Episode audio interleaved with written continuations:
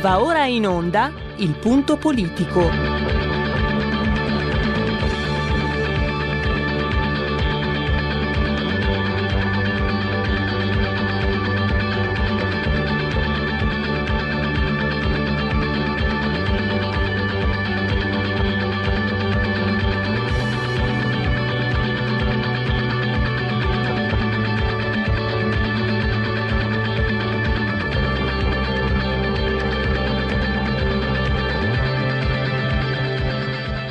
Ma se non state attenti, i media vi faranno odiare le persone oppresse e amare quelle che opprimono. Malcolm X. C'è una radio, Radio Padania, che io capita qualche volta di ascoltarla ed è veramente una paura ascoltarla, una, c'è una rabbia, una, un odio che è totale e non si può nemmeno pensare a fare spallucce, pensare che questo odio, siccome è irrazionale, occorre in qualche modo dimenticarlo. Occorre in qualche modo farlo rientrare nel dibattito politico. E poi sguatteri del padrone un cazzo. Sguatteri del padrone un beneamato cazzo. Vi invito però ad ascoltare ogni giorno per 5 minuti Radio Padania Libera. E preoccupati di ospedale. C'è un, un mestiere pericoloso nel ventunesimo secolo in Europa, essere cristiani. E di queste ore l'ennesimo attentato è un elenco ormai senza soluzione di continuità, quello che vede cristiani uccisi, sgozzati, decapitati, al grido, all'eco di Allah Akbar. È confermata la matrice eh, estremo religiosa fondamentalista dell'attentato di Nizza, cattedrale di Nizza, tre morti, due decapitati.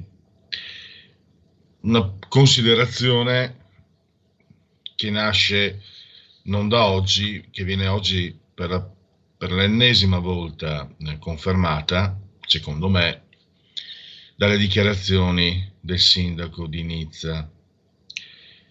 La mia considerazione è che il mio primo nemico io cristiano, il mio primo nemico in Occidente lo devo uh, cercare tra gli occidentali. È inutile che vada a cercarmi lineamenti arabi tra i nemici. Perché sapete cosa ha detto il sindaco di uh, Nizza, di, di, origine italiana dal cognome Estrosi, Estrosi, che macabra ironia della sorte si chiama Christian, cristiano, ha detto che sicuramente è un attacco fascio islamico. Praticamente il passaggio successivo sarà quello di, eh, di incolpare la Le Pen magari anche Salvini, già che ci siamo. Ma siamo arrivati a questo, l'attacco fascio islamico. Vedrete che cercheranno di farcela digerire Islam è una religione di pace, quelli che uccidono sono fasci islamici. Votano Salvini, votano eh, Front National, eccetera, eccetera, eccetera. E... Ne parleremo con uh, l'editore Francesco Giubilei, scrittore ed editore. Poi parleremo eh, di una giornata importante, la giornata dell'anticontraffazione. Secondo i dati Ox, pensate, 5,2 miliardi eh, di danni alla Made in Italy solo, solo nel settore della moda e del tessile. E, ehm, da alcuni anni ci si preoccupa eh, alacremente di contrastare questo fenomeno, tant'è, bisogna dirlo, che dai 26 milioni di articoli contraffatti sequestrati nel 2016 si è passati ai 52 nel 2018, si è raddoppiato. Eh, servono però ancora strumenti e lotta culturale, eh, serve anche iniziative eh, di tipo legislativo come l'applicazione dell'articolo 603 bis del codice penale al, uh, al, reato di intermediazione illecita e sfruttamento del lavoro. Va ricordato a certe orecchie che il fenomeno della, della contraffazione va a provocare, va a creare situazioni eh, molto negative in termini di sostenibilità ambientale, sfruttamento del lavoro illegale, riciclaggio e poi anche, attenzione, quel crimine particolarmente odioso che si chiama evasione fiscale. Parleremo con Giuliano Secco, che è il presidente regionale di Federazione Moda di Confartigianato. Con Francesco Borgonovo invece il sesso percepito nella legge ZAN eh, riassumendo, eh, la definizione della sessualità contenuta nella legge ZAN manca e priva di quei criteri di tassatività che deve possedere una norma, eh, una norma penale. Cioè, non si può essere così aleatori. E proprio l'altro ieri è stato approvato un emendamento che cerca di porre rimedio. Un emendamento che è stato firmato, portato avanti dal PD, dei 5 Stelle, di Italia Viva e, eh, segnatevelo, da Forza Italia. Questo emendamento eh, dice esplicitamente che per identità di genere si intende l'identificazione percepita e manifestata di sé in relazione al genere, anche se non corrispondente al sesso. Il sesso percepito diventa legge, pertanto se qualcuno dovesse non concordare con le aspettative sociali connesse al sesso, con l'identificazione percepita manifestata di sé in relazione al genere, insomma se voi eh, nei confronti di qualcuno che applica questa questa legge a questo punto siete in disaccordo, rischiate indagini che potrebbero comportare anche eh, che comportano, che prevedono le intercettazioni, che prevedono misure cautelative, cautelari scusa, nei vostri confronti e sanzioni che arrivano fino a sei anni di carcere. Cioè, tu dici no, ma uno Franco dice io sono Carla, e tu dici no, scusa un attimo, tu sei Franco anche sulla carta d'identità ti denuncia e finisci in galera per sei anni. Si estremizza ma non troppo. A questo punto, eh, visto che si parla di sesso percepito, ci aspettiamo che la legge Zan si occupi anche eh, di coloro che praticano l'autoerotismo, i cosiddetti masturgender. Poi tra pochi minuti, tra l'altro in aula a Palazzo Madama, eh, le repliche alla relazione del Presidente del Consiglio Giuseppe Conte, eh, sta, sta, parlando credo eh, Matteo, credo, Salvini. Credo, Matteo, Matteo Salvini. Salvini. Allora, eh, noi adesso però dobbiamo, abbiamo del, una scaletta, eh, cercheremo di farvi sentire sia nel corso del, di questo punto politico Matteo Salvini in ogni caso, e poi sicuramente eh, Cesare Canelli, sul di comando di tecnica, sta registrando l'intervento del leader della Lega e o vedrò di farvelo sentire già in questa trasmissione o comunque sicuramente eh, RPL, la vostra voce, la vostra radio non mancherà di farvi sentire. Avete già sentito questa mattina eh, per, praticamente in versione integrale l'intervento di Giuseppe Conte e adesso eh, quello di Matteo Salvini. Io Pier, direi, Pierluigi, se sei d'accordo alle 15 al posto dell'intermezzo musicale eh, manderemo l'intervento, la, la parte saliente di Matteo Salvini. Ora abbiamo Gianni Tonelli. Allora facciamo partire eh, qui Parlamento. Qui Parlamento. Allora, fatemi introdurre questo argomento con tristezza. Io parto sempre dal dato biografico personale. Amo moltissimo la città di Bologna, eh, o avevo degli amici, c'è stato un periodo in cui la frequentavo, tanti anni fa. 30 anni fa Bologna per me era la città più meravigliosa che io potessi, sì, Venezia, Parigi, per carità, ma Bologna veramente ho avuto modo di starci anche per qualche periodo si stava veramente, veramente sto parlando 89, 1989, si stava veramente eh, bene. Ecco, adesso purtroppo da tanti anni non è così, purtroppo Bologna è il, la prima città per crimini, eh, per violenze sessuali e la quarta per, eh, per mh, criminalità eh, se ne sta occupando, ha già rivolto una interrogazione al ministro Lamorgese, il esponente della Lega Gianni Tonelli, che abbiamo in linea e che ringrazio per la sua partecipazione. Benvenuto Gianni a, a RPL. Grazie a tutti Pronto? voi, grazie mille. Ecco, allora io dicevo, eh, eh, Gianni, non so se penso che tu possa confermarmi, no? Eh, non siamo, sei un po' più, giovane, sei un po più giovane di me, hai... ma non siamo distanti come età. Nel, nell'89, in quegli anni lì, Bologna era, era, era, era, guarda, da mare io, e basta. Io posso confermare ogni virgola che hai detto. Io sono arrivato a Bologna il, nel maggio del, um, dell'84, dopo, tre, dopo, i mesi del, del, corso in polizia, sono di Imola, quindi abito lì vicino, però non frequentavo, ero più proiettato verso la Romagna. Bologna era famosa nel, oserei dire, mondo per tante cose, dalla cucina, ma soprattutto per la qualità nel mondo dei giorni della vita, perché c'era bella vita di giorno e di notte. Bologna era sempre vissuta, la potevi vivere a tutte le ore del giorno e della notte e non vi era criminalità. Poi sono iniziate le politiche del sindaco Imbeni, Bologna città aperta e quindi viva tutti panca bestia. Poi è arrivata la stagione degli stranieri e quando sono stato trasferito nell'86, dopo due anni a Ferrara, sono rientrato dopo sei anni di Ferrara, ho trovato un'altra città, nei primi anni 90, 92, 93, dopo la, il primo condono, diciamo, la prima sanatoria promossa dall'allora ministro Martelli, e, e, trovai un'altra città, perché veramente trovai una città che alle 9 della sera si spegneva, mi ricordo facevo volante a Baricella, nel quartiere Baricella, alle 9 cominciavano le orde di persone che tiravano e che chiaramente mettevano in soggezione, quindi spacciatori, malaffare e altro, e mettevano in soggezione eh, le persone, tutti i giovani e anziani e quindi cominciava a spegnersi. Oggi abbiamo purtroppo Bologna è una delle prime eh, città come eh, la quarta, almeno dalla statistica del sole 24 ore, quindi non è una statistica che ci siamo fatti in casa e che quindi possono dire è strumentale, avete eh, non dico taroccato ma insomma eh, presentato in maniera distorta i, eh, i dati.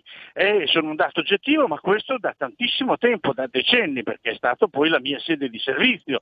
E quindi dall'86, dal, dai primi anni 90 ad oggi la mia sede di servizio ancora io sono volanti, all'ufficio volanti de, di Bologna. E devo dirti la verità è una grande amarezza perché proprio qui significa anteporre l'interesse ideologico a quello invece eh, oggettivo. Eh, si deve eh, negare qualsiasi cosa pur di sostenere un fine ideologico. Queste sono delle stupidaggini. Io penso che si possa costruire una società aperta, come voleva fare Matteo Salvini, con dei flussi regolari, controllati, un'integrazione reale senza bisogno invece di dare l'assalto alla diligenza come si è fatto e quindi creare delle situazioni che sono pressoché irrecuperabili.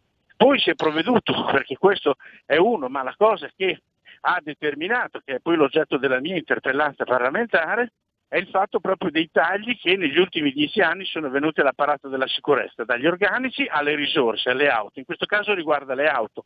Le auto perché i miei colleghi delle volanti non possono prendere possesso del territorio con continuatività, perché sono quattro i turni, c'è quello serale, pomeridiano, mattutino e notturno, non possono essere sempre sul territorio presidiarlo perché devono attendere la volante, chi monta, scusate perché siamo qui davanti all'ambasciata francese per mostrare solidarietà a quello che è accaduto a Nizza, a questa vergogna sulla quale poi dopo se mi riesce a dire una battuta la farei volentieri. E, ah, sì, ehm, eh, tutti i tagli che sono stati fatti hanno portato veramente a una debilitazione generale dell'apparato. Questi ragazzi non possono, per mancanza di auto, garantire la presenza, quindi si perde a cavallo del turno, quindi alle 19, alle 24, alle 7 della mattina, si perdono circa mezz'ora, un'ora e oltre e il, e il territorio viene sguarnito. In un contesto come questo, in cui l'emergenza Covid, in cui le tensioni sociali che si sono create invece eh, eh, richiederebbero una presenza costante delle forze dell'ordine sul territorio per mantenere la legalità e la sicurezza, soprattutto dei più deboli, dei bisognosi, e purtroppo è veramente disarmante, ma è disarmante la condizione in generale, perché pensiamo a Bologna che ha già dovuto rinunciare, come tutte le città d'Italia, al 40% di pattuglie rispetto a 12-15 anni fa di controllo del territorio a causa dei tagli. Ricordo che nel luglio del 2015 la legge Madia ha ratificato un taglio di oltre 43.000 uomini nelle forze dell'ordine, tendenza che si è soltanto invertita durante il eh, governo eh, in cui eravamo anche noi e il ministro, Salvini, il ministro dell'interno era Matteo Salvini, in cui abbiamo investito 3 miliardi per ridare impulso e ossigeno alle forze dell'ordine in termini di organico e in termini di tutta logistica, dal vestiario a qualsiasi altro mezzo, per far comprendere il taglio che vi è stato mi basti pensare che nel 92 eh, la, solo la Polizia di Stato aveva l'equivalente di 90 milioni di euro per le divise e in pieno governo Renzi nel 2015 15,8, da 90 a 15,8, quindi parliamo di decapitazione. Pensiamo che gli organici 43.000, detti così sono numeri astratti che non dicono niente. Cosa significa per una città come Bologna, per l'Emilia Romagna? Significano circa 2.000 uomini in meno nell'Emilia Romagna, di cui circa 800 a Bologna. Significa che, per fare un esempio stamattina, il commissariato Bolognina Pontevecchio, che è uno dei più importanti della città e eh, 15 anni fa aveva oltre 80 persone d'organico, oggi ne ha 56 quelle persone sono proprio quelle che dovrebbero fare pattuglia, perché gli altri servizi, quello della vigilanza fissa, quello del servizio della logistica interna e tutto, sono coperti dagli altri, sono proprio le persone che vengono a mancare. Questo è il disastro della nostra condizione. Si sono risparmiati in questi dieci anni 4 miliardi, eh, sono stati fatti tagli diciamo, strutturali per 4 miliardi, poi alla fine oggi Conte viene a promettere centinaia di miliardi di sopra e di sotto e di lato, debilitando quello che è il primo apparato in uno Stato, perché in un contesto contesto di concordia e pacifica convivenza, non di ordine pubblico oppressivo, ma di concordia e pacifica convivenza, noi siamo in grado di costruire qualsiasi progresso materiale e morale di una società. Ecco, eh, mi sembra no, la fotografia la fotografia sia anche nel, nel, comunicato il tuo riferimento alla caserma Smiraglia. Eh, Bologna vive una, una, purtroppo una situazione straordinaria, ma, ma eh, i, le forze dell'ordine non sono messe in grado nemmeno di svolgere il lavoro ordinario. Prima di un tuo commento a quello che è successo a Nizza, un, un, altro, un altro, spunto eh, ha, di cui ti sei occupato ieri, eh, nella, nel carcere di Campobasso, un uh, detenuto nigeriano, mi sembra, ha staccato a morsi e ingoiato l'orecchio di, una, di, una, um, di, una, certo. di un esponente una, della polizia penitenziaria e questo purtroppo eh, abbiamo visto non ha creato grande scalpore e credo che sia figlio di quella cultura che si preoccupa più del reo che del custode della giustizia. Il reo è un privilegiato, il partito dell'antipolizia che è un termine che mi sono inventato, che ho descritto come è nato nel mio libro Il digiuno della legge. Posso fare propaganda per il mio libro perché tutti i fondi vengono donati alle alle vittime proprio della categoria, quindi non mi sento di farlo in maniera interessata. Però ho spiegato bene che questo partito della politica, dell'antipolizia, che è un partito che non è che annoveri nelle proprie file tantissime persone, ma sono le persone più influenti del paese, sono presenti nel circuito mediatico, nella pseudocultura autoreferenziale italiana, nella magistratura, sono in Parlamento, sono persone che nel momento in cui vedono una divisa veramente mostrano una grandissima allergia e cominciano a grattarsi. Questo è il grosso problema, non comprendono perché ancora sono legati a delle ideologie che sono ormai non hanno più nessuna dignità storica perché sono state già pattumate dalla storia in, questo, in questa eh, proprio per la loro inutilità, però vedono con avversità qualsiasi norma, qualsiasi regola, considerando il fatto che invece l'autolimitazione è la massima forma di espressione della libertà. Questa è, la è purtroppo la devianza e lo sbalestramento ideologico. In forza di questo, di questa aggressione che questo nigeriano ha fatto a quattro miei colleghi, di cui uno addirittura gli ha morsicato, staccato un orecchio e se l'ha ingoiato, non ne ha parlato nessuno,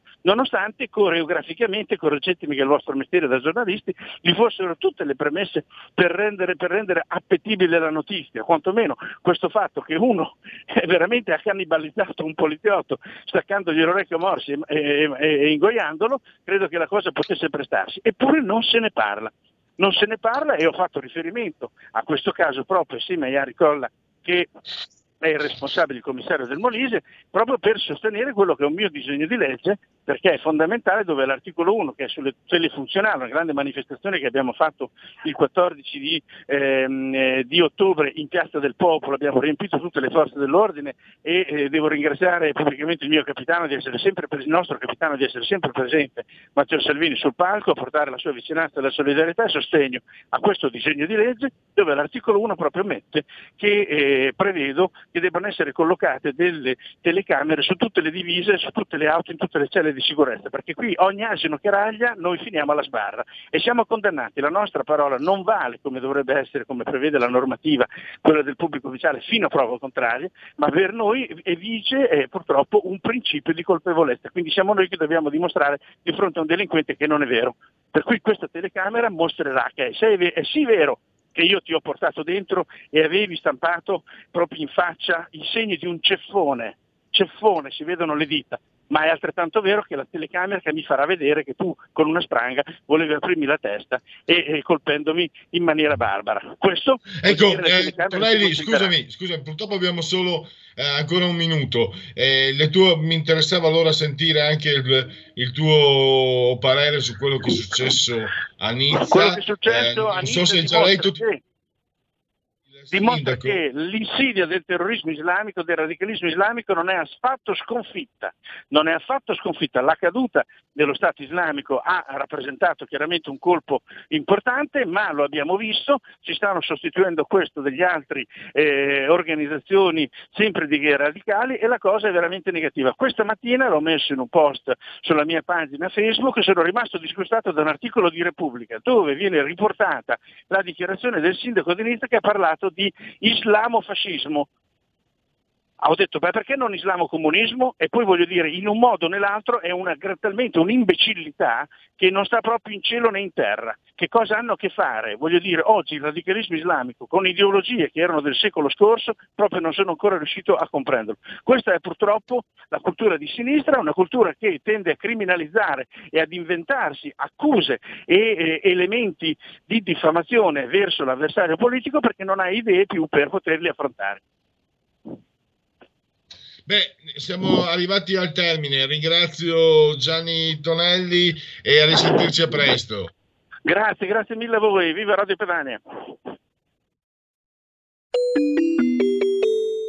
Qui Parlamento. Porta con te ovunque RPL la tua radio. Scarica l'applicazione per smartphone o tablet dal tuo store o dal sito radiorpl.it. Cosa aspetti?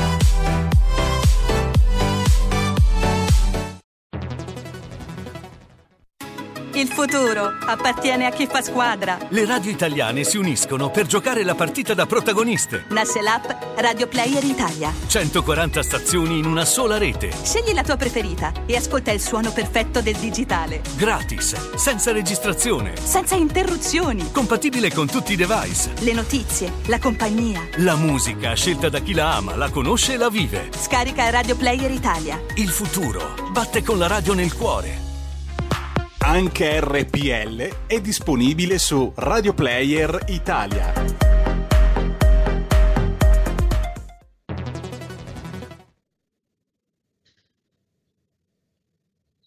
C'è peggior solo.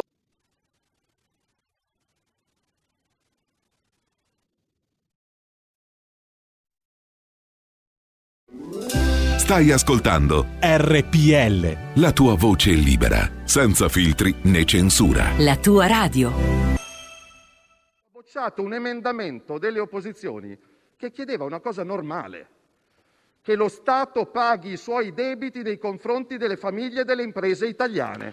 Sono 50 miliardi di arretrati. 50 miliardi. Quindi, prima di fare la morale agli altri, Guardiamo in casa nostra, ultima riflessione, eh, errare umano, perseverare diabolico, Presidente. A febbraio e a marzo l'improvvisazione poteva essere accentata perché era una prima volta. Sono passati sette mesi. Non venite a dirci che nel nome del virus chiudete teatri e ristoranti e fate uscire dal carcere 5.000 delinquenti che tornano a casa loro. L'abbiamo già provato, L'abbiamo già provato e non funziona. Farmaco perché costano troppo poco. Lei ci ha annunciato, come se fosse un gran risultato, che i tamponi a domicilio sono frutto di un accordo che avete fatto questa settimana. Questa settimana, a fine ottobre. Ma voi sapete che grazie al fatto che avete perso sei mesi di tempo i lavori nelle terapie intensive non si faranno perché? Perché molto banalmente, parlando con qualunque primario ospedaliero, signor Presidente del Consiglio, non puoi fare i lavori a metà novembre quando gli ospedali e le terapie intensive sono piene di malati e di pazienti. Arcuri si dovrebbe dimettere oggi. In qualunque paese normale un commissario che fallisce si dimette, non viene promosso. Ma lei più incapaci sono, più li promuove. È bizzarra sta cosa qua. Cure a domicilio, tamponi a domicilio. Ecco, poi ci risparmi il fatto che è sempre colpa degli altri. È colpa degli studenti, è colpa delle palestre, è colpa degli attori, è colpa dei sindaci, è colpa dei governatori. Se sugli autobus e sulle metropolitane non siete intervenuti, prendetevi le vostre responsabilità. Noi non contestiamo la chiusura di alcune attività economiche se servono a salvare vite, ma mi spieghi che vite si salvano chiudendo palestre, piscine, cinema e teatri che erano fra i più controllati e sicuri al mondo. Che vite si salvano?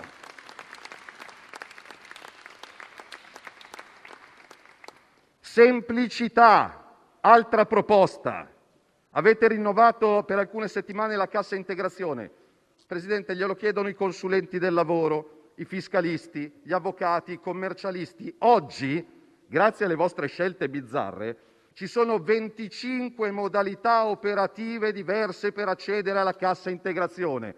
Semplificate la vita agli italiani, altrimenti fate decreti di notte che poi finiscono in nulla di giorno lo dico a chi ci sta seguendo da casa con enorme pazienza, delle chiacchiere degli ultimi nove mesi il 90% è rimasta aria fritta perché si stanno aspettando 110 decreti attuativi per le promesse che avete fatto agli italiani. Non basta il titolo. E poi uno si stupisce, protestano a Napoli, protestano a Verona, protestano a Roma, a Milano, a Palermo e a Bergamo. Sono persone per bene. Gli imbecilli e quelli col volto coperto, col casco e col bastone in mano stiano a casa perché la violenza non è mai la risposta e non è mai la soluzione. Sempre che non venga alimentata da qualcuno a cui conviene che nelle piazze ci siano dei violenti. E quindi non stupiamoci del fatto che la gente chieda risposte. Ci sono decine di scadenze fiscali non prorogate per novembre. Signor Presidente del Consiglio, almeno queste possiamo bloccarle non rinviarle. Questo è un governo fondato sui rinvii. Rinviamo le decisioni su Alitalia, su autostrade e io ricordo che gli unici che ci hanno guadagnato del caos autostrade sono i signori Benetton alla faccia di quelli che chiedevano certezza della pena e del diritto. Così una clip di Matteo Salini di 5 minuti, eh, mi sono co- coordinato con il conduttore principe di questo spazio, cioè Pierluigi Pellegrin del Punto Politico e eh, riproporremo eh, integralmente l'intervento di eh, Matteo Salvini in chiusura del Punto Politico. Di nuovo la linea a te Pierluigi, fra poco quando mi darai l'ordine, il segnale, meglio, più che ordine, sai che sono un po' anarchico, eh, ti chiamerò il prossimo ospite.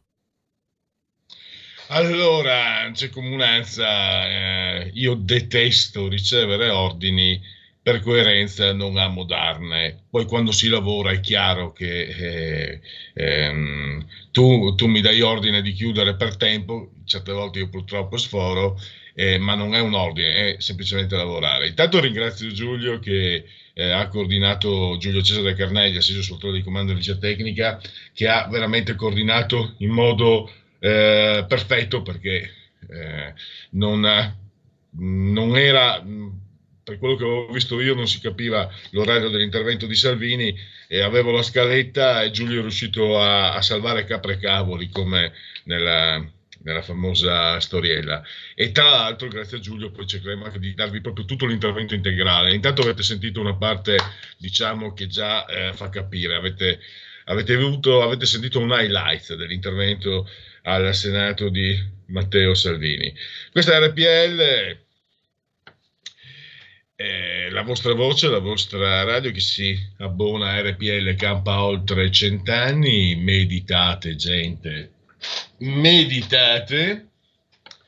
Siete simultanei con noi quando sono scoccate le 15.07 Nell'ottavo giorno di Brumaio, mese del calendario repubblicano, per i gregoriani è il 303 giorno dell'anno, ne mancano 62 alla fine, giovedì 29 di ottobre, anno domini 2020, come sentirete dopo anche il giorno dell'anticontraffazione. 16.7 gradi centigradi sopra lo zero la temperatura esterna quella interna invece 23 gradi centigradi da remoto, perché eh, in tempi di, di, ritorno insomma, del virus eh, il sottoscritto lavora da, da, remoto, ma cambia poco perché il prodotto è, è, cerca di essere sempre più o meno eh, il medesimo, anzi c'è ancora più tempo per lavorarci sopra. Dicevo, eh,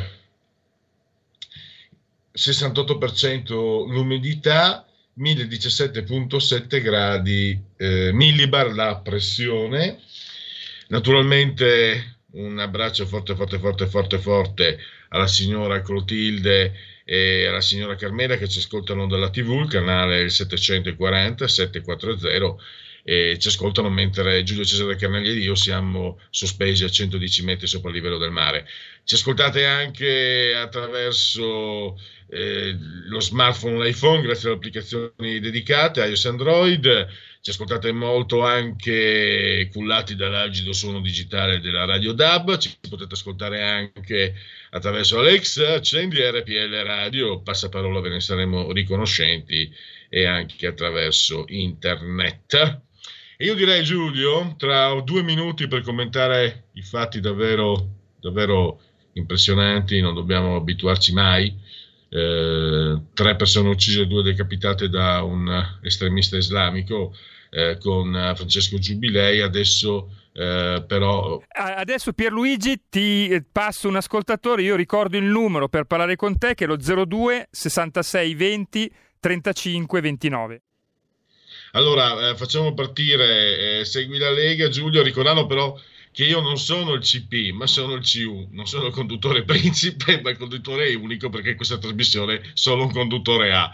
Quando c'è il peggio per voi siamo in due, quando c'è il punto politico sono da solo. Certo. Qualcuno dice meglio soli che male accompagnati. Vai, vai con Segui la Lega. Segui la Lega è una trasmissione realizzata in convenzione con La Lega per Salvini Premier. legaonline.it, legaonline.it scritto, mi raccomando non .org, altrimenti sul motore di ricerca, altrimenti non la trovate.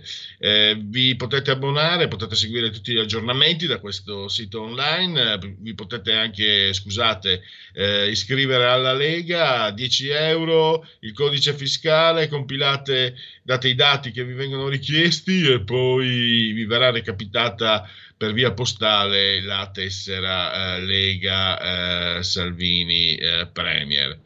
Qui anche gli appuntamenti su questo sito che vi permettono di segnalare, che vi segnalano gli interventi eh, video, audio-video degli esponenti politici leghisti sulle principali emittenti nazionali, cioè intendo come nazione in questo caso l'Italia, Gianmarco Centinaio, lo potete vedere auscultare questa sera alle 22.40 la TV Rete 4, la trasmissione si chiama Dritto e Rovescio.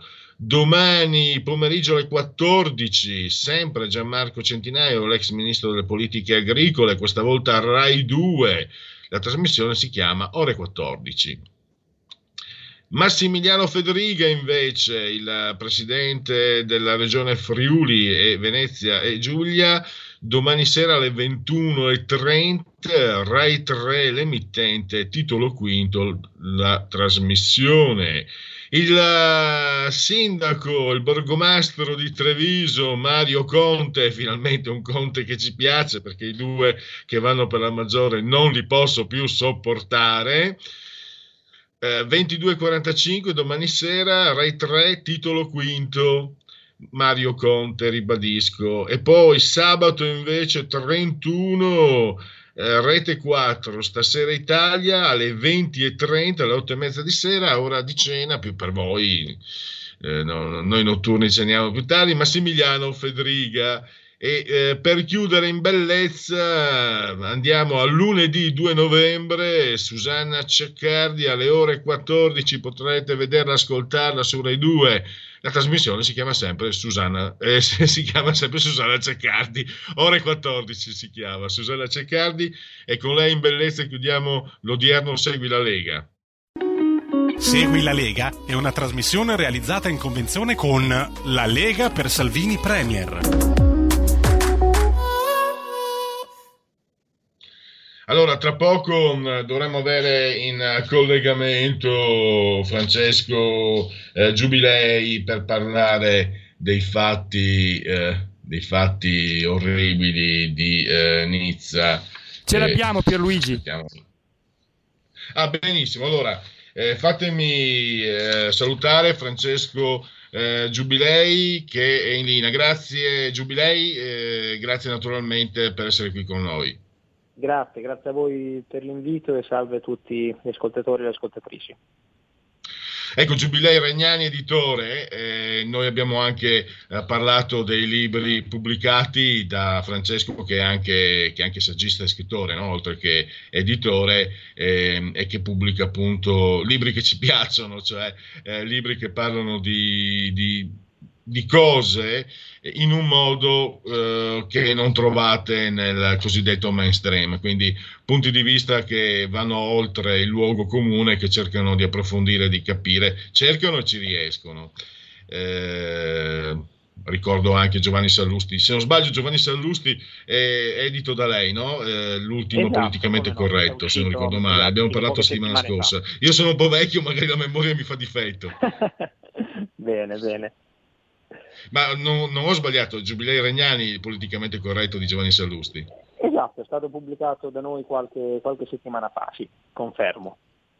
Benissimo, noi l'abbiamo recensito la settimana scorsa. Quindi per, per farvi capire anche eh, la linea che segue coraggiosamente, mi permetto di pensare io, cioè dire e pensare perché non è facile essere editori in un momento di crisi anche della carta stampata, ma comunque anche in, in, PDF, insomma, in formato elettronico, ovviamente potete avere questi libri, ed è ancora più difficile quando non fai parte del, del gregge, quando anzi eh, ne, ne, sei fuori e magari ti guardano anche in un certo modo. E invece noi, questi sono gli editori che ci piacciono, ma eh, le sto uh, rubando tempo, eh, Giubilei.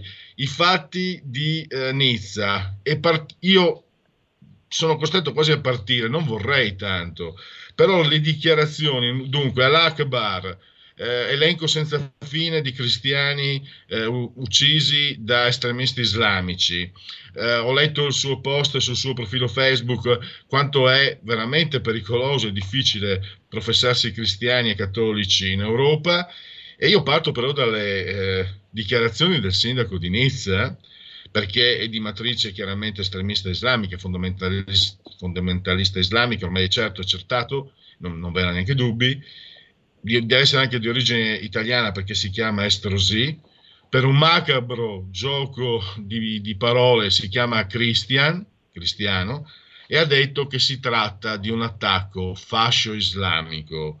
E io mi sono permesso di, di usare questa definizione davvero agghiacciante, davvero stolta, non so, stolida, eh, raccapricciante, per confermare quella che è una mia tesi. Purtroppo in Occidente, noi cristiani, noi cattolici, il nemico prima di tutto ce lo troviamo in casa, sono gli occidentali, non serve andare a cercare qualcuno con lineamenti arabi, purtroppo i nemici ce li troviamo in casa e sono forse per questo doppiamente pericolosi perché ci colpiscono anche alle spalle, possono più facilmente colpirci alle spalle. Quello che ha detto questo sindaco credo sia, eh, eh, lo, lo, chiedo a lei, come commenta, come commenta, come pensa, forse meriterebbe addirittura di scriverci un saggio, eh, una dichiarazione di questo tipo, probabilmente esagero io perché sto ragionando ancora molto molto a caldo. Prego Francesco.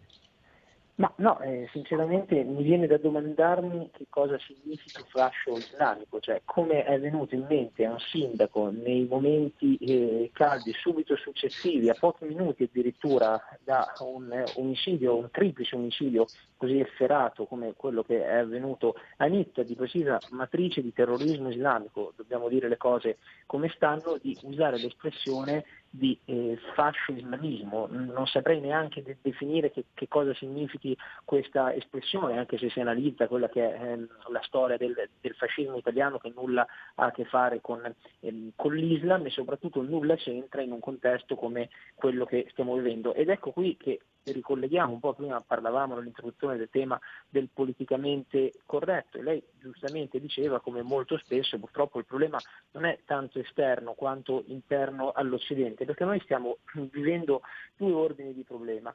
Da un lato c'è una minaccia che si è concretizzata per l'ennesima volta in questo eh, triplice omicidio, ma purtroppo i fatti di cronaca continuano a susseguirsi ed in particolare in Francia ed è un problema legato a quello che è un terrorismo di matrice islamica, un terrorismo di matrice fondamentalista islamica, quindi delle componenti particolarmente radicalizzate che poi si concretizzano in particolare nelle seconde generazioni che vivono in Europa, in Francia, anche in Italia, anche fortunatamente se il nostro paese fino ad oggi non, non è stato interessato da fenomeni di questo tipo e questa è una problematica. E poi però c'è un'altra problematica che è proprio interna all'Occidente ed è legata in parte al tema della secolarizzazione. Noi viviamo un Occidente che, per citare il principale filosofo conservatore al mondo, che è Roger Scruton, purtroppo scomparso qualche eh, mese fa, Scruton parla di oicofobia. L'oicofobia cos'è?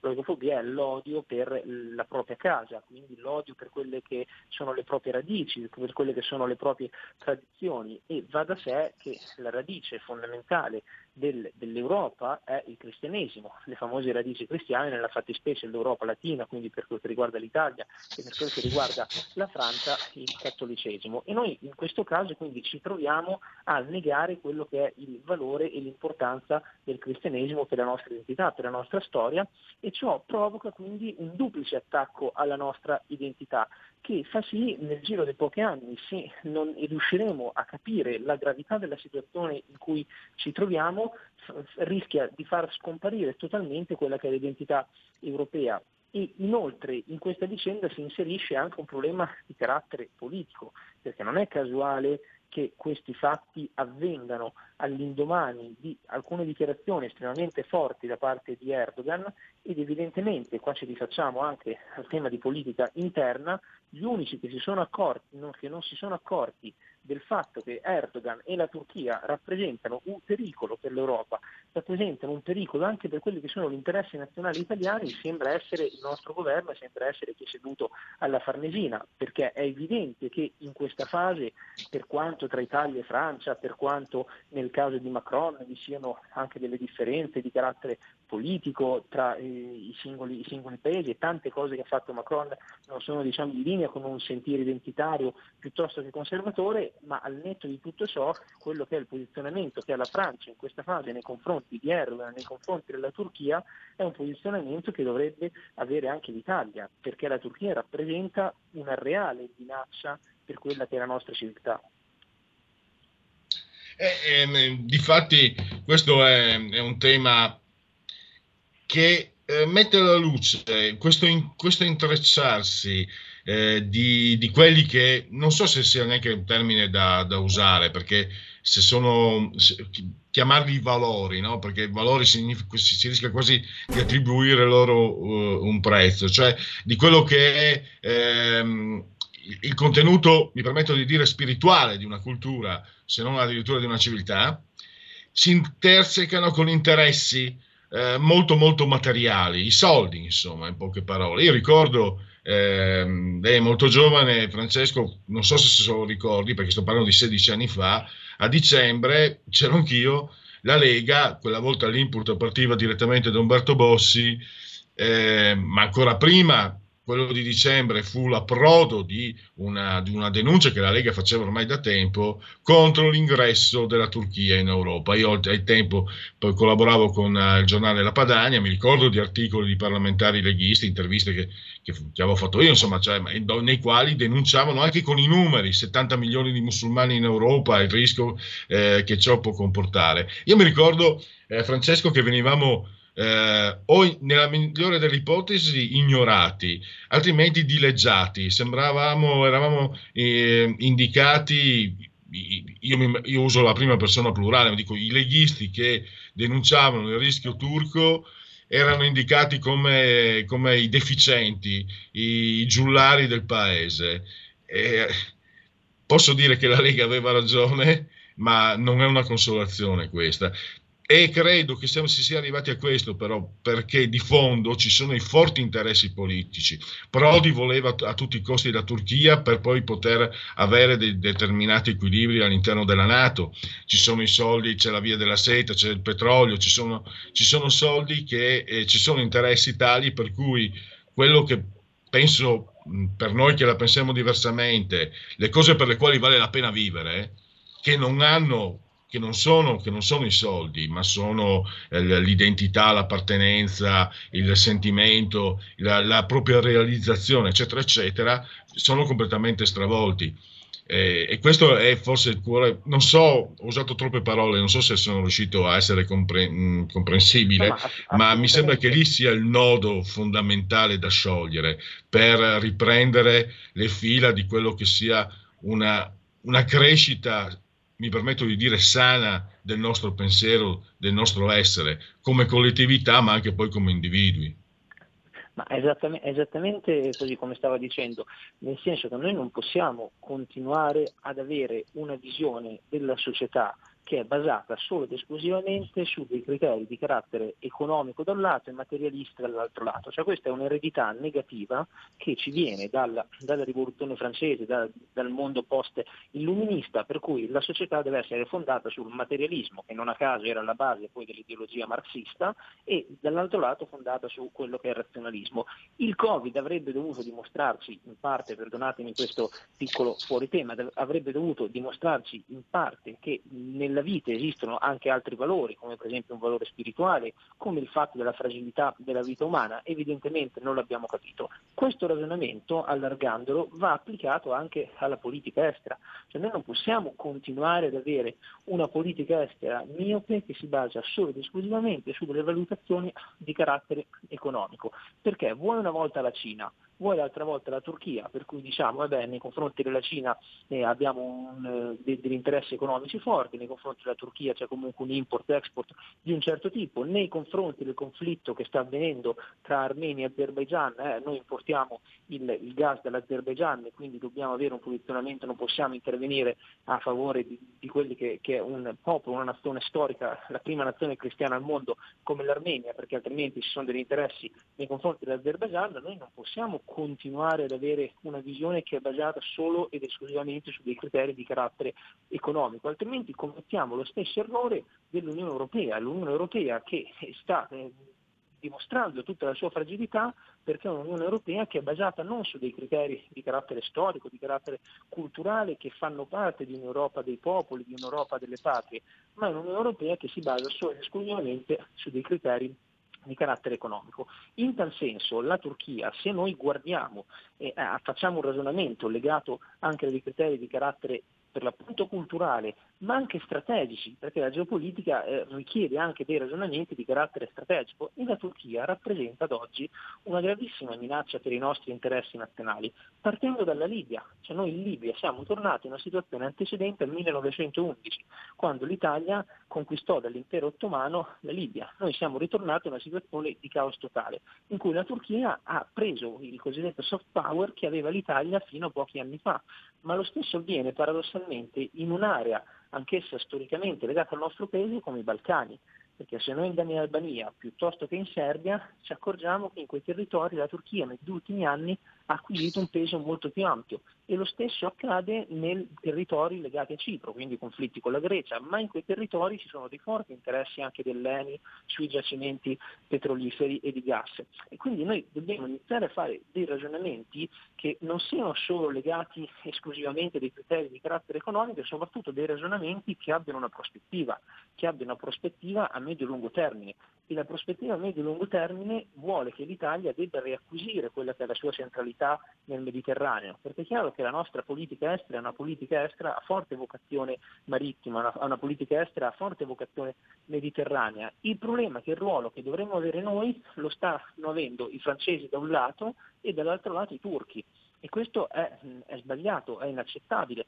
Purtroppo però, ancora una volta, come su tanti altri temi, poi non parliamo di politica interna, lo fate sicuramente in modo meritorio in tante occasioni eh, a RTL, però come sulla politica interna l'attuale governo ha dei limiti giganteschi poli- e manca di progettualità, lo stesso accade sulla politica estera dove noi andiamo, siamo un giorno con, un, con uno, un giorno con l'altro, non abbiamo mai una posizione ben chiara, abbiamo questa politica di cerchibottismo nell'accezione più negativa del termine e in tutto ciò si crea anche poi un problema a lungo termine legato a una sopravvivenza proprio di quella che è una civiltà, che è la civiltà italiana, che è la civiltà europea, che evidentemente non so che cos'altro serva, è sotto attacco. Cioè ci dobbiamo rendere conto che quelli che sono i valori alla base del cristianesimo e della nostra civiltà sono sotto attacco. E, e, con questo noi abbiamo anche eh, concluso il tempo. La ringrazio anche per la considerazione. Eh, noi portiamo avanti un indirizzo editoriale grazie anche alla collaborazione eh, di, e grazie al lavoro di persone come lei, ehm, Francesco. Eh, qui eh, ricordo anche altri libri che ho avuto il piacere di, di recensire con l'autore Luca Beatrice, Arte e Libertà. Nell'arte personalmente sono molto sensibile, quindi mi ha fatto triplice piacere. poi anche il um, Trump contro tutti, tra l'altro domani sentiremo ancora uh, Daniele Scalea e, e, quindi riparleremo ancora di questo libro che è edito da Giubilei uh, Regnani, quindi una casa. Poi ci sono, io volevo intervistarla l'estate scorsa su conservare, la primavera scorsa se non sbaglio, su conservare la natura, ma mi ha preceduto, me, me l'ha soffiata un collega. Comunque, anche quello è una, un altro argomento che viene trattato in un determinato modo eh, a livello generale, distogliendoci da quelli che poi sono invece gli indirizzi da mettere a fuoco per la comprensione di, del fenomeno. E in conservare la natura, Francesco Giubilei è lì che va a, a a indirizzare. Allora, eh, ringrazio allora ancora eh, Francesco Giubilei, a risentirci a presto davvero. Grazie mille, molto gentile e buon lavoro, a presto. Stai ascoltando RPL, la tua voce libera, senza filtri né censura. La tua radio.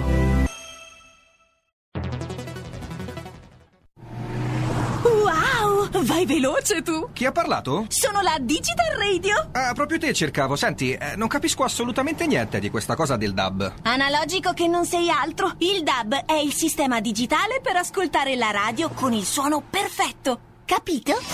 Finalmente tutte le radio in vendita hanno il sistema DAB Plus per l'ascolto digitale, in auto e in casa. Ascolta le tue radio preferite con la Digital Radio, quella del suono perfetto. Dibidi dobidi DAB. Anche RPL, la tua radio, è in Digital Radio. Porta con te ovunque RPL la tua radio. Scarica l'applicazione per smartphone o tablet dal tuo store o dal sito radiorpl.it. Cosa aspetti?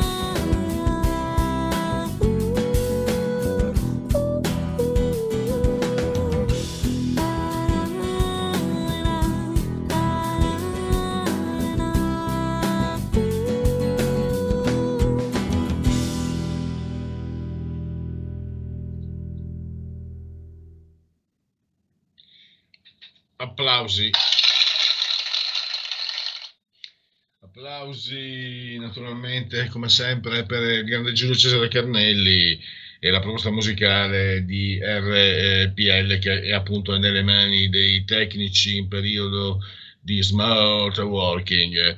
Le linee aperte, non adoperate, non sprecate il vostro tempo con uh, WhatsApp perché non lo uso, linee aperte a vostro beneficio e vi anticipo allora che invece tra sei minuti parleremo della giornata mondiale della contraffazione, approfittiamo appunto no, di essere nel 29 di ottobre e parliamo di un tema molto delicato perché fa perdere veramente molti soldi, quindi e forse può essere in contraddizione, in realtà non è così mm, con, con, i contenuti di cui parlavamo prima, noi non siamo nel, nell'uddismo monetario, eh, quando si parla di macro interessi non, eh, non, pos- non possiamo eh, compararli con quello che è il vivere quotidiano, una necessità quotidiana. Eh, purtroppo a, a, a, livello macroscopico le necessità del singolo vengono manipolate e indirizzate a beneficio di po- poche elite. Eh, prova ne sia, se non altro, la, il grande aumento, il grande divario, il, il grande aumento di divario tra ricchi e poveri nel mondo. No? Sono, I poveri sono sempre di più e i ricchi, anche i ricchi sono sempre di più e sono sempre più ricchi. Naturalmente Giulio, interrompimi pure se abbiamo uh, ascoltatori in... Sì, c'è, un c'è una telefonata. Pronto? Pronto.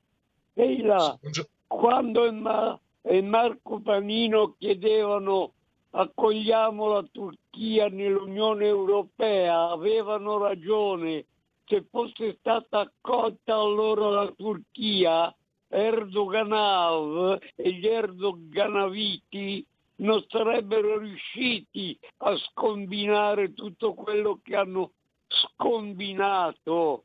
E non vedi che lì sono tutti d'accordo i faraoni della Russia, della Turchia, dell'Iraq, dell'Iran e della Siria. Non vogliono il Kurdistan bisogna che nasca il Kurdistan e su questo hanno insistito sempre i radicali.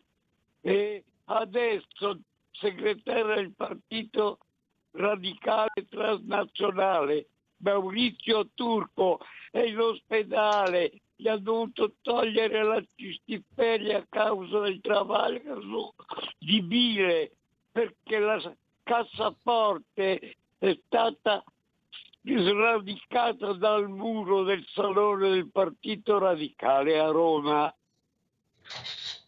Va bene. Ma mm, io so che Erdogan eh, era già al potere quando mm, era nata la polemica del far entrare, quindi eh, credo che mh, mm, interessante, ma non, condiv- ma non condivisa, personalmente non condivido eh, quello che ha esposto l'ascoltatore, eh, credo addirittura che forse entrare in Europa sarebbe stato uno strumento eh, nelle mani di Erdogan per addirittura forse per ampliare ancora di più il proprio potere, perché all'epoca, lo, adesso ho messo a fuoco, sono passati 16 anni, 17, eh, la manifestazione era il dicembre del, del 2004, ma il, il tema era già beh, cagliente anche prima. E, e, ricordo proprio che era Erdogan a spingere per entrare in Europa e se andavi a leggere oltre gli articoli che ti proponevano Repubblica, Corriere della Sera, Prodi in pratica, ti facevano capire che Erdogan puntava all'ingresso in Europa per, avere, per allargare, per espandere il potere che aveva da qualche anno, i primi anni 2000. Quindi secondo me se, se fosse entrato, tant'è che appunto adesso Erdogan comunque è riuscito, adesso che è riuscito ad avere una posizione egemonica all'interno e eh, strategica nel mondo, mi sembra che Erdogan non spinga più per entrare in Europa. Allora, andiamo avanti, abbiamo due minuti, no, un'altra telefonata mi sembra, pronto? Pronto Pierluigi, buongiorno. Ciao. Ciao. Senti Gianluigi, intanto al sindaco di Nizza potremmo dare un premio ad, onore, ad onorem, quello del cretino d'oro. Eh, lo istituisco io oggi. Il cretino d'oro glielo diamo al sindaco di, di Nizza. Ma eh, caro Pierluigi, dobbiamo dire anche delle cose controcorrenti, no? Questa è un radio controcorrente, giusto? Che dice delle cose politicamente scorrette. Siamo d'accordo su questo, mi no? Io volevo... Cerchiamo di, dire, cerchiamo di dire le cose giuste, poi tante volte le cose giuste sono politicamente scorrette. Cerchiamo, eh? facciamo di tutto. Sì, sì, sì, no, Prego Mario. Allora, io, allora, praticamente, l'attentato di oggi eh, ha pre- premesso che io penso della religione islamica tutto il male possibile, ho veramente un profondo ribrezzo per quella religione e penso che siano un pericolo per la civiltà occidentale. Ma dobbiamo anche dire delle cose però, che questa è la diretta conseguenza delle provocazioni continue che potevano evitarsi i signori pseudo-vignettisti di Charlie Hebdo. Allora, la satira è bella quando è fatta in punta di fioretto. Quando la satira è volgare, sguaiata, dozzinale, insultante, tu devi anche poi trarre delle conseguenze e pagarne, perché non c'è la libertà di, eh, di insulto, c'è la libertà di espressione, non la libertà di insulto. Perché questi dei signori dei Charlie Hebdo, e dobbiamo dirle queste cose per Luigi perché sono incazzato nero, fecero dell'ironia pesante anche sul coronavirus in Italia e sui morti in Abruzzo, con centinaia di morti caldi. Ti ricordi le, eh, le vignette che uscirono a Charlie Hebdo? E quella non è satira, quella, quella è, è, è sguaiataggine, è vo- volgarità, è infamia. Io le equiparo un po' alle vignette di, di Mauro in Italia. Non fanno ridere nessuno, Pierluigi. Sono solo vi- vignette volgari, insultanti, sguaiate, non hanno nessun senso. Io non rido a quelle vignette. Se la potevano eh, risparmiare quella vignetta su Erdogan, personaggio squallido che io detesto. Però se è- sono le dirette conseguenze di continue provocazioni di questa diciamo eh, eh, settimanale di, di- di satira se- o presunta tale. Le vogliamo dire queste cose per Luigi, santo cielo? Ciao. Grazie, mm, grazie Mario. E, allora, non so se ci sono telefonate, mm, vediamo. Eh, Pierluigi, ce ne sarebbe ancora una, poi quando mi fai il sen- dai il segnale chiamo l'ospite. Vi segnalo, eh, sto pensando eh, con molta vicinanza, prima di dare la parola, solo un secondo, segnalo, ma lui sicuramente c'è già su Dagospia, Lorenzo 19.9, che è, è- stato ed è un appassionato di Marco Pantani, che è andato al di là delle due ruote, la figura di Marco Pantani, eh, è davvero l'eroe moderno, incarna un eroe omerico, e forse anche un martire, ecco chi voleva far fuori il pirata e se andate su Dagospia poi potete leggere. La parola chi ce l'ha, pronto? Sì, ciao Pellegrini, sono Luca da Colico. Ma non Ciao. sono per niente d'accordo con l'ascoltatore che mi ha preceduto. Cioè, non- in nessun caso eh, una vignetta può essere giustificare un omicidio. Ma stiamo scherzando. E poi vorrei ricordare che eh, la vignetta su Erdogan non c'entra nulla con quello che è successo a Nizza, cioè, non- tant'è vero che la Turchia stessa ha condannato, ha condannato fortemente l'accaduto. Detto questo, tornando sulle vignette, noi ci ricordiamo che abbiamo qualche lustro che il male all'epoca fece delle vignette terribili sulla Chiesa Cattolica e non mi sembra che nessuno sia andato a ammazzare qualcuno alla, alla- alla redazione del male, che era, un, che era un settimanale satirico italiano. Così come non mi sembra che ci sia eh, degli, degli, come dire, dei fanatici cattolici o cristiani che vanno in giro nel mondo a ammazzare musulmani. Cosa Però, però ti ricordo. Luca che io ero ragazzino, li misero in galera eh, quelli del male. Diciamo che non è che quando parliamo di religione non ce n'è una buona una cattiva. Io in questo non sono d'accordo con Mario. Eh, non mi sembrava No, che ma Mario perdonami, le perdonami, ho capito interrompo. Il problema Le è che religioni non è- non è pro- potere, come tutti i poteri, sono pericolosi. Eh, Pellegrini, secondo me sbagliamo l'ottica se cominciamo a considerare l'Islam come una religione. Non è una, è una religione secondariamente, è un Sì, è eh, legge, vero, movimento ragione, politico. è una legge, quindi per quello è pericoloso. Scusa? Eh, tecnicamente lì, eh, la religione islamica non è religione ma è una legge, quindi per questo è Esatto, pericolosa. eh, per esatto, carità. è, è la, è la- è la vera parola di Dio. Tant'è vero che nei, nei paesi islamici hanno la loro dichiarazione eh, islamica dei, dei- dei diritti umani e, e la legge comunque civile è, è una legge di secondo ordine rispetto al Corano, che è la legge principale. Però questo non, cioè, non- c'è una chiesa, non c'è un No, ma papa però nella Luca, forse- dopo ti devo lasciare, perché ho capito.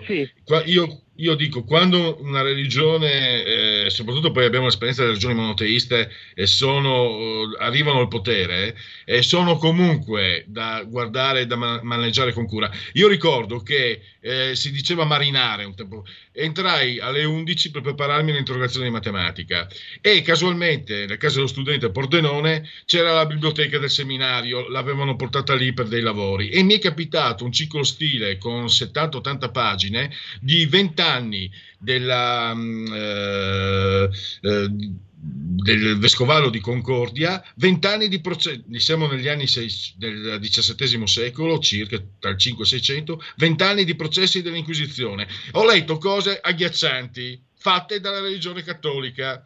Quindi io quando parlo di religioni faccio due passi indietro e aspetto prima di dire se una è buona, una è cattiva, una non è religione, eccetera. Quello che intendevo dire, ecco. Pierluigi, abbiamo il prossimo ospite in linea. Ah, va bene, allora Luca eh, non, non c'è più, magari avremo modo di confrontarci e di, e di dibattere ancora. Allora, eh, diciamo, entriamo nel- in, in termini, eh, in, in un, in argomentazioni eh, più, diciamo, prosaiche ma importanti perché eh, tocca il lavoro delle, delle persone tocca il loro, il loro successo o meno. Stiamo parlando dell'anticontraffazione. 29 ottobre, dall'anno scorso, se non sbaglio, è la giornata dell'anticontraffazione. È un fenomeno che pensate provoca danni eh, solo nel settore moda e tessile all'Italia per 5,2 miliardi, pensate un po', soprattutto anche con i tempi che corriamo, quanto, quanto danno provoca. Ma, ma mh, in Veneto non solo, no? Eh, si sta reagendo, si, stanno- si sono scelte ormai da alcuni anni, o si è, si è scelta una strada culturale, c'è anche uno spettacolo teatrale che si chiama Tutto Falso, che ha, fatto, che ha avuto 250 repliche in sette anni, quindi eh, suscita eh, molta attenzione. E, insomma, do la parola al presidente regionale di Federazione Moda Confartigianato, Giuliano Secco, per fare un po' un punto della situazione proprio in una giornata che ha un significato importante. E credo che anche in tempi difficili come quelli che stiamo vivendo eh, l'effetto della contraffazione può essere ancora più pesante, ancora più grave, può essere davvero esiziale per molte, per molte aziende. Innanzitutto fatemi salutare e ringraziare Giuliano Secco. Benvenuto e grazie, dottor Secco, presidente Secco, per essere qui con noi.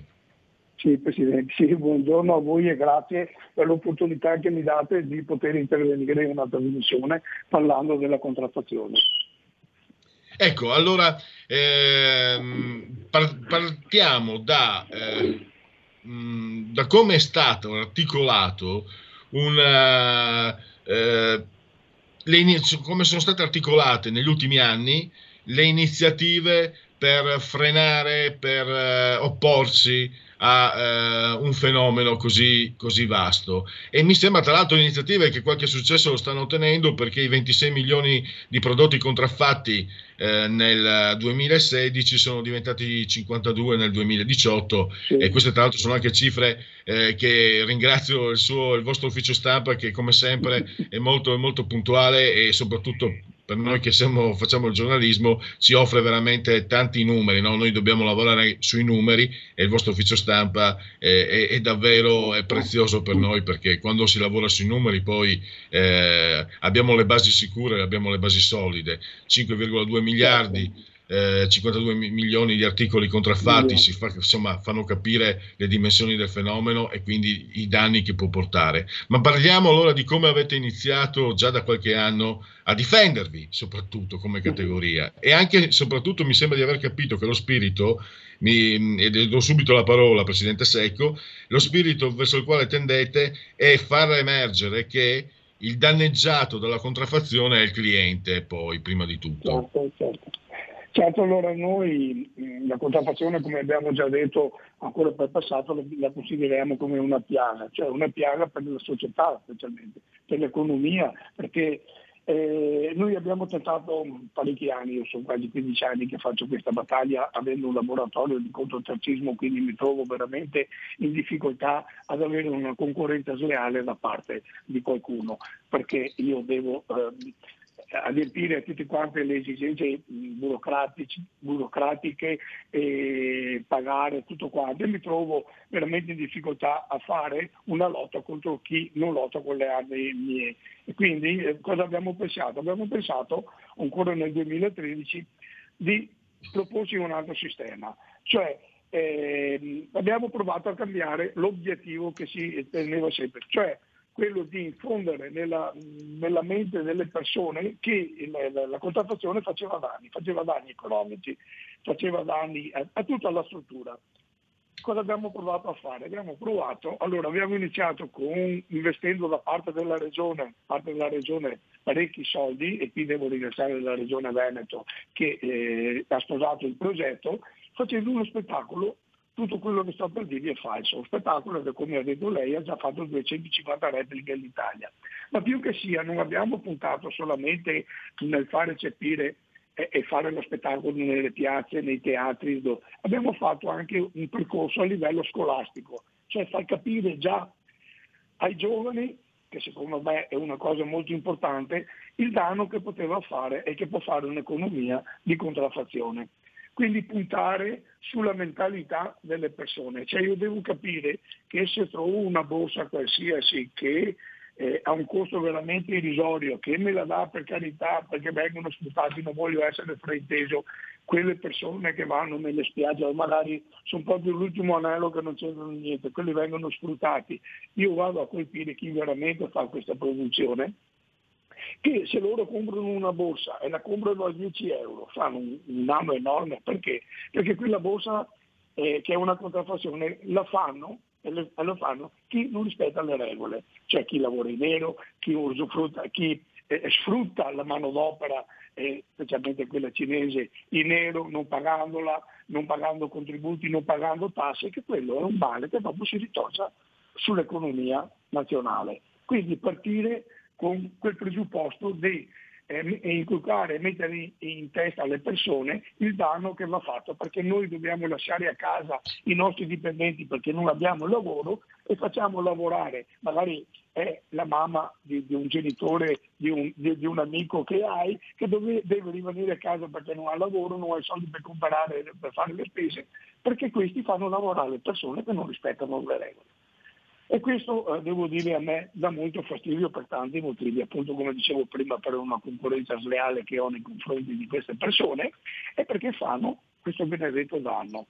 Allora, noi abbiamo iniziato a fare questo percorso e devo dire che abbiamo avuto dei bei risultati perché se vediamo il valore delle merci eh, sequestrate eh, per il passato e, e, il valore delle merci che sono sequestrate adesso siamo passati da 26 milioni nel 2016 a 52 milioni nel 2018. Però eh, secondo me, tenendo presente che dell'abbigliamento, io parlo sempre dell'abbigliamento, è un 34%, eh, tenendo presente che non è ancora tanto perché ci sono tante cose da fare eh, per poter ehm, far emergere eh, questo problema. Teniamo presente che dai studi che abbiamo fatto, lei ringraziava prima eh, il, nostro, il, nostro, ufficio stampa ed è veramente da ringraziare perché noi tra l'altro abbiamo sempre i dati in mano, abbiamo delle persone che si dedicano a queste cose e con questi dati possiamo andare veramente a, alla base eh, del problema. Teniamo presente che la contraffazione, la mafia ha investito nella contraffazione, eh? quindi se la mafia ha investito nella contraffazione evidentemente il motivo c'è, e lo sono eh, quei 5,2 miliardi all'anno quindi dobbiamo stare attenti a quello che succede. Qual è il problema? Il problema, se mi permette, provo ad affrontarlo io. Allora, ehm, il problema è che quando questa merce viene sequestrata nelle aziende che non lavorano in regola, che siano italiane, che siano cinesi, a me non interessa di chi sono queste regole, ma che non rispettano le regole, la merce viene sequestrata. Cosa succede? Che essendo una, lavorazione di controterzismo, la legge dice che il proprietario non è chi la sta lavorando, ma il proprietario è chi ha dato il lavoro. Quindi questa merce, se chi la lavora non rispetta le regole, al proprietario non succede niente perché lui si è fatto dare questo benedetto DURC, che dopo se vuole facciamo un passaggio anche su questo perché qui è il punto fondamentale, e la merce viene restituita al conto tassista che l'ha lavorata pagando un'ammenda, di solito è un'ammenda di 3.000 euro. Magari aveva 10 dipendenti in nero, come l'hanno trovata tre mesi fa, che facevano le mascherine eh, qui eh, vicino a noi al paese, e noi non potevamo fare le mascherine perché non rispettavamo le norme e questi facevano tranquillamente le mascherine non gli dico cosa c'era dentro perché abbiamo visto le fotografie, c'era sporcizia, c'era di top, c'era di tutto, questi facevano mascherine che dopo andavano immesse nel mercato come mascherine sterili, come mascherine che rispettavano le regole, quindi mettevano un'etichetta falsa. Quindi, tanto per dirle la contraffazione. Tornando al discorso di prima, cosa succede? Vengo, viene sequestrata la merce, dopo tre giorni con una multa di 3.000 euro all'incirca, la merce viene restituita e la merce quindi viene ridata al committente che fa finta di non sapere niente e invece è partecipe di questa. Quindi tutto questo meccanismo porta al fatto che di penale e di multa non c'è niente. Quindi questi continuano imperterriti a, a, quando vengono scoperti a lavorare. Allora, io ho fatto una proposta. Perché quando trovi la merce dentro un laboratorio che non rispetta le regole, che sia qualsiasi tipologia di laboratorio, ne sto a indicare cinese, italiano, eh, svizzero, indiano, qualsiasi laboratorio che non rispetti le regole, la merce la sequestro e la distruggo. Perché dico questo? Perché non, distruggendo la merce non è più appetibile per il committente, perché quando gli hai distrutto 5.000 capi magari di un grande marchio, eh, sono affari seri dopo non diventa più appetibile né il laboratorio e neanche il committente che prende il lavoro da una grande firma. Quindi basterebbe ecco, poco, grandi, grandi film, eh, Presidente, mi interessa un, un, suo giudizio su questo. Eh, tra mm. i danni procurati dalla contraffazione c'è l'evasione fiscale. Io mi ricordo qualche anno fa, giunta Pisapia qui a Milano, eh, un assessore attaccò Dolce Gabbana, che in un certo senso fanno parte del, del suo comparto, no? da, da, ad alti livelli, perché c'era stato un problema di, di evasione fiscale e l'assessore disse eh, se la prese con Dolce Gabbana colpevoli di un crimine particolarmente odioso. Cioè se lo fate voi eh, produttori, venditori italiani l'evasione fiscale siete colpevoli di un crimine particolarmente odioso se lo fa qualcun altro invece si chiudono entrambi gli occhi. La, la, la, condivide questa impressione, questa disparità anche a livello culturale, non solo naturalmente. Certo. No, no, eh, ma certo, perché, perché succede? Perché?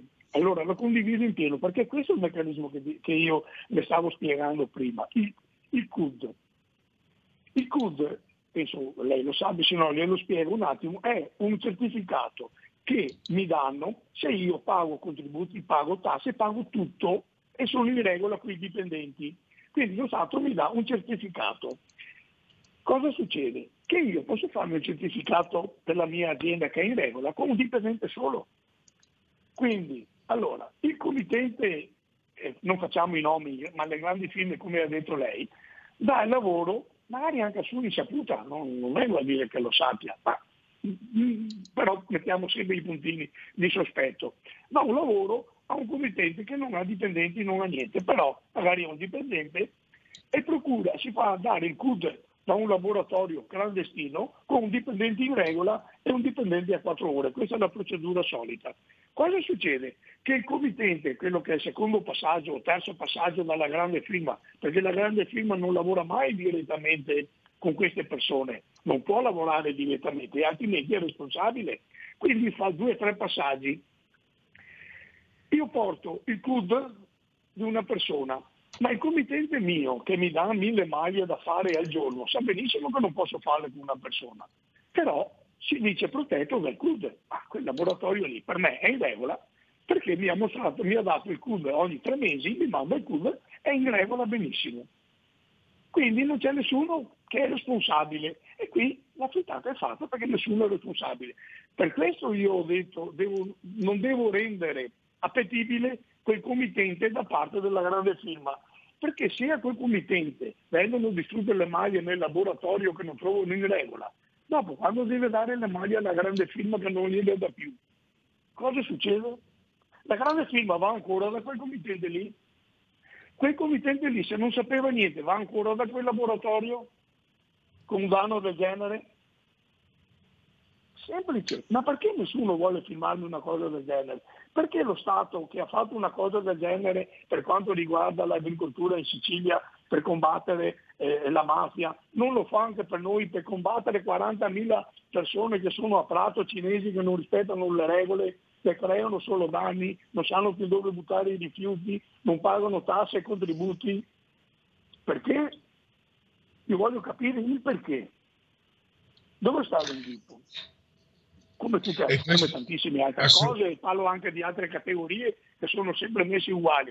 Mancano questi benedetti come nel problema di adesso del coronavirus, i controlli.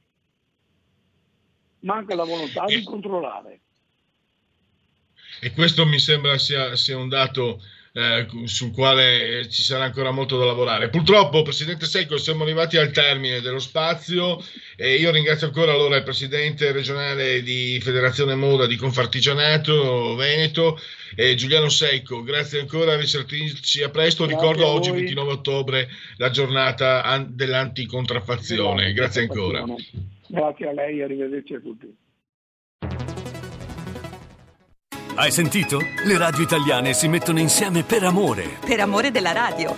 Una grande storia meritava uno straordinario futuro. Nasce l'app Radio Player Italia. 140 stazioni in una sola rete. Scegli la tua preferita e ascolta il suono perfetto del digitale. Gratis, senza registrazione, senza interruzioni. Compatibile con tutti i device. Naviga, esplora e scopri l'universo dell'audio. Ti sorprenderà. Scarica Radio Player Italia. Il futuro batte con la radio nel cuore. Anche RPL è disponibile su Radio Player Italia.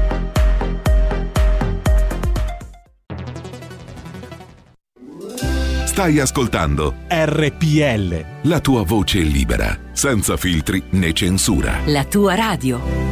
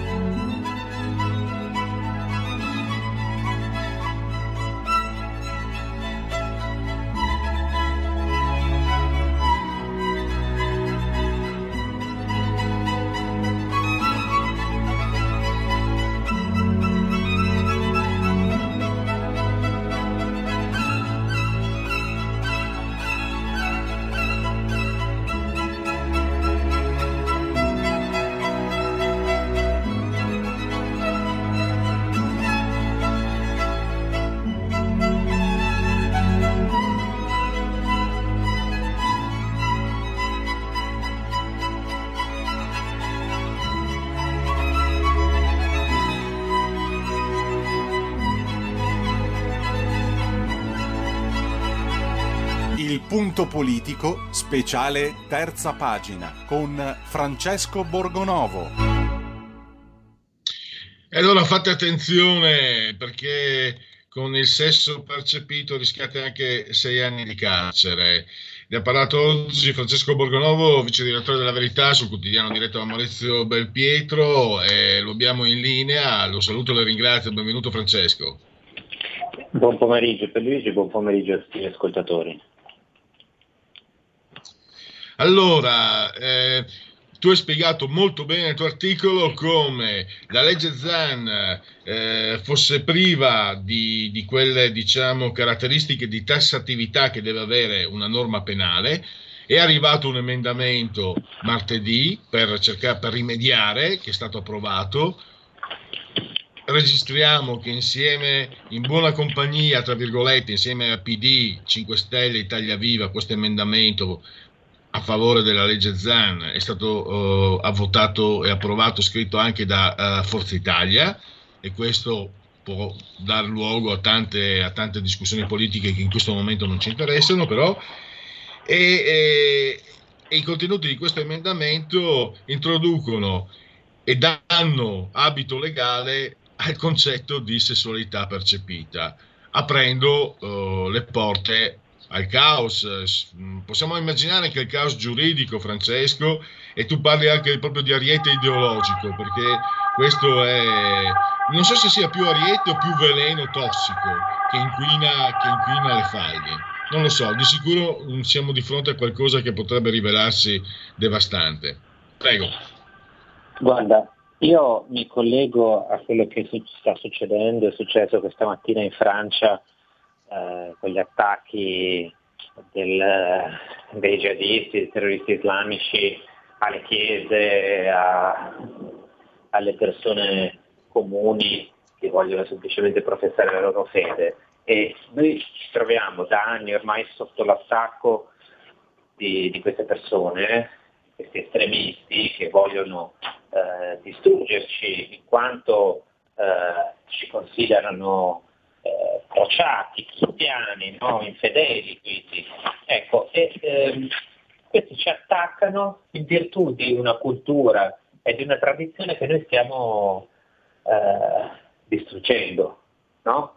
Eh, ci attaccano queste persone e, e, e, noi invece di rispondere continuiamo a, a Uh, gli diamo una mano in qualche modo, no? continuiamo a distruggerci da soli ed è esattamente quello che stiamo facendo con il DDL ZAN. Uh, il DDL ZAN che introduce, eh, grazie poi a questo emendamento voluto peraltro anche da un esponente di Forza Italia, che introduce l'idea del sesso percepito, cioè che uno può ne avevamo già parlato eh, con te proprio, eh, uno può decidere da solo se essere maschio e femmina, in base a quello che si sente, eh, può diventare uomo o donna. Ecco, questo è un modo di distruggere non solo la, la biologia, diciamo così, e, e, e la scienza, ma proprio come dire, la nostra concezione del corpo, la nostra visione del mondo. Ecco, noi ci stiamo distruggendo da soli con queste cose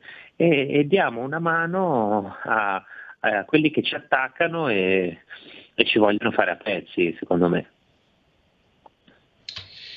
Eh, eh, c'è anche di, di, di, di kafkiano, no? ben voglia di dire, eh, questo desiderio di, contenere eh, quello che è la dimensione invece squisitamente umana, no? dove la legge non dovrebbe entrare. Io forse con leggerezza ho scherzato, no? ti avevo anche scritto, a questo punto eh, si cercherà di dare un abito giuridico e politico anche a coloro che praticano l'autoerotismo, no? i masturgender. Io non vorrei che magari qualcuno mi senta e non si passi veramente anche lì alle vie di fatto. E, ehm, e que, questo, questo mm, cosa, ci dà, cosa, ci fa pensare? Che il peggio deve ancora venire per caso? Siamo, siamo appena all'inizio del peggio? Beh, ma eh, pensate che conseguenze avrà, cioè tu hai fatto una battuta, no? Però te ne faccio, ti faccio un altro esempio io, allora sempre stiamo sul filo del paradosso. Sì, ecco, allora... scusa Francesco, il tuo esempio sulle pensioni è veramente calzante dall'idea eh. di cosa potrebbe succedere.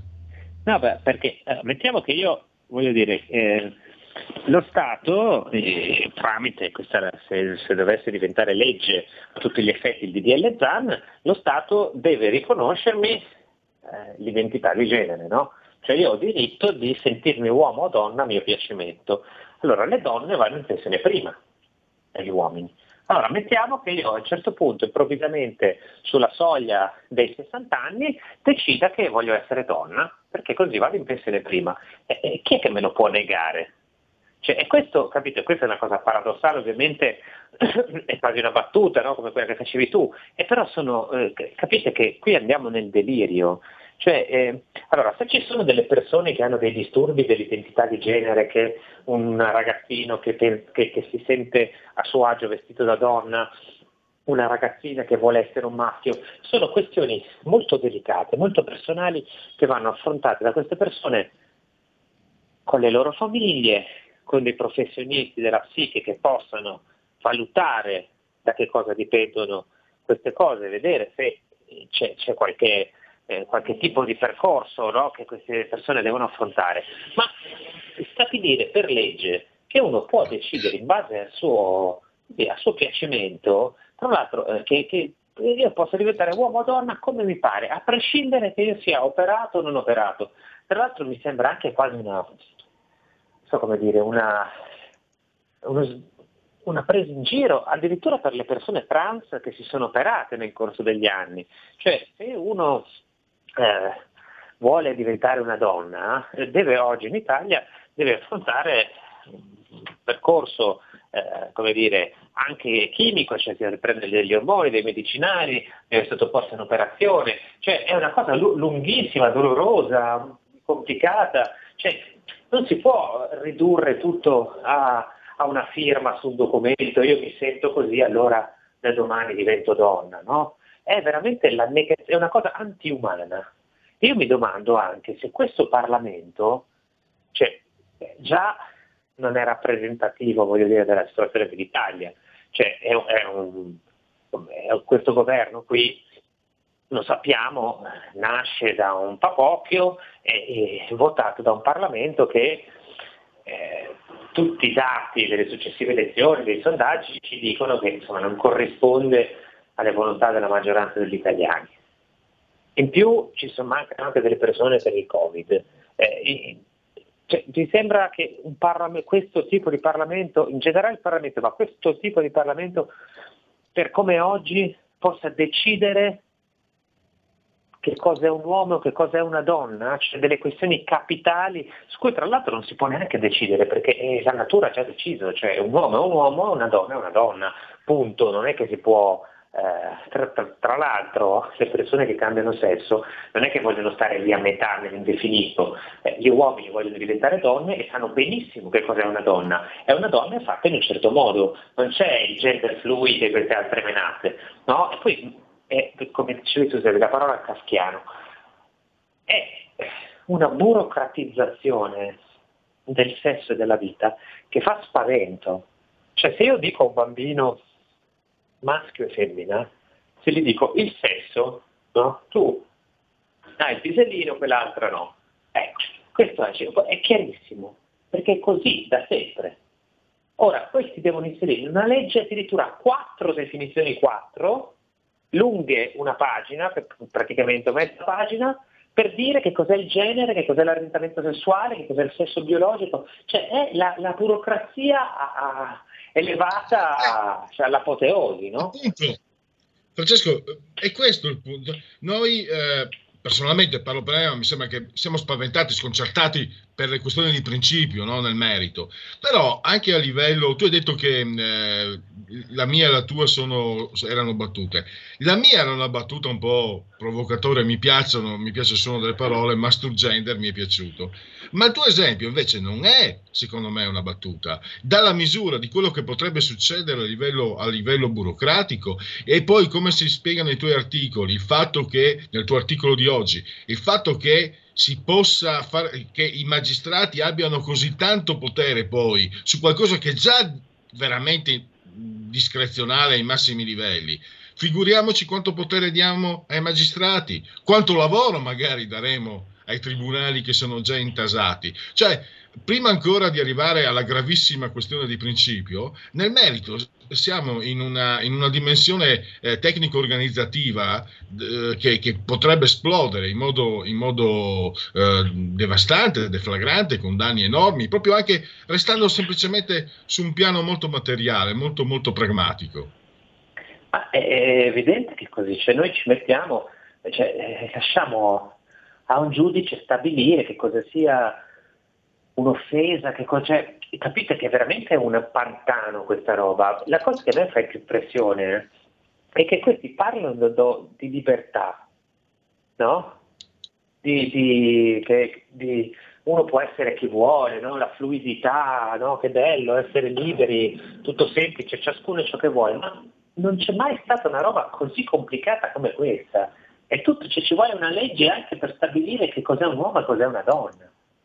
Cioè, ma ci rendiamo conto, è una cosa da, da, da pazzi, cioè, stiamo trasformando, cioè, non è che c'è bisogno di un trattato per, per, dire, eh, per dire che un maschio è maschio una femmina è femmina, cioè, eh, invece noi dobbiamo stare lì a scriverci una legge e stiamo veramente sovvertendo la realtà e la stiamo sostituendo con qualcosa di artificiale. E che questa cosa sia artificiale, che sia fitta, ce ne rendiamo conto solo guardando. Perché uno, cioè, eh, eh ripeto, cosa sia maschio, la differenza tra maschio e femmina eh, si capisce da bambini. È una delle prime cose, dopo che il bambino ha capito la differenza tra il suo corpo e quello della mamma, no? che lui e la mamma sono due cose diverse, a un certo punto capisce che eh, lui eh, o lei, insomma, maschi e femmine sono diversi e su questa differenza si fonda, lo diceva una femminista, Françoise Héritier, si fonda il pensiero. La capacità di pensare dell'uomo è basata sulla differenza,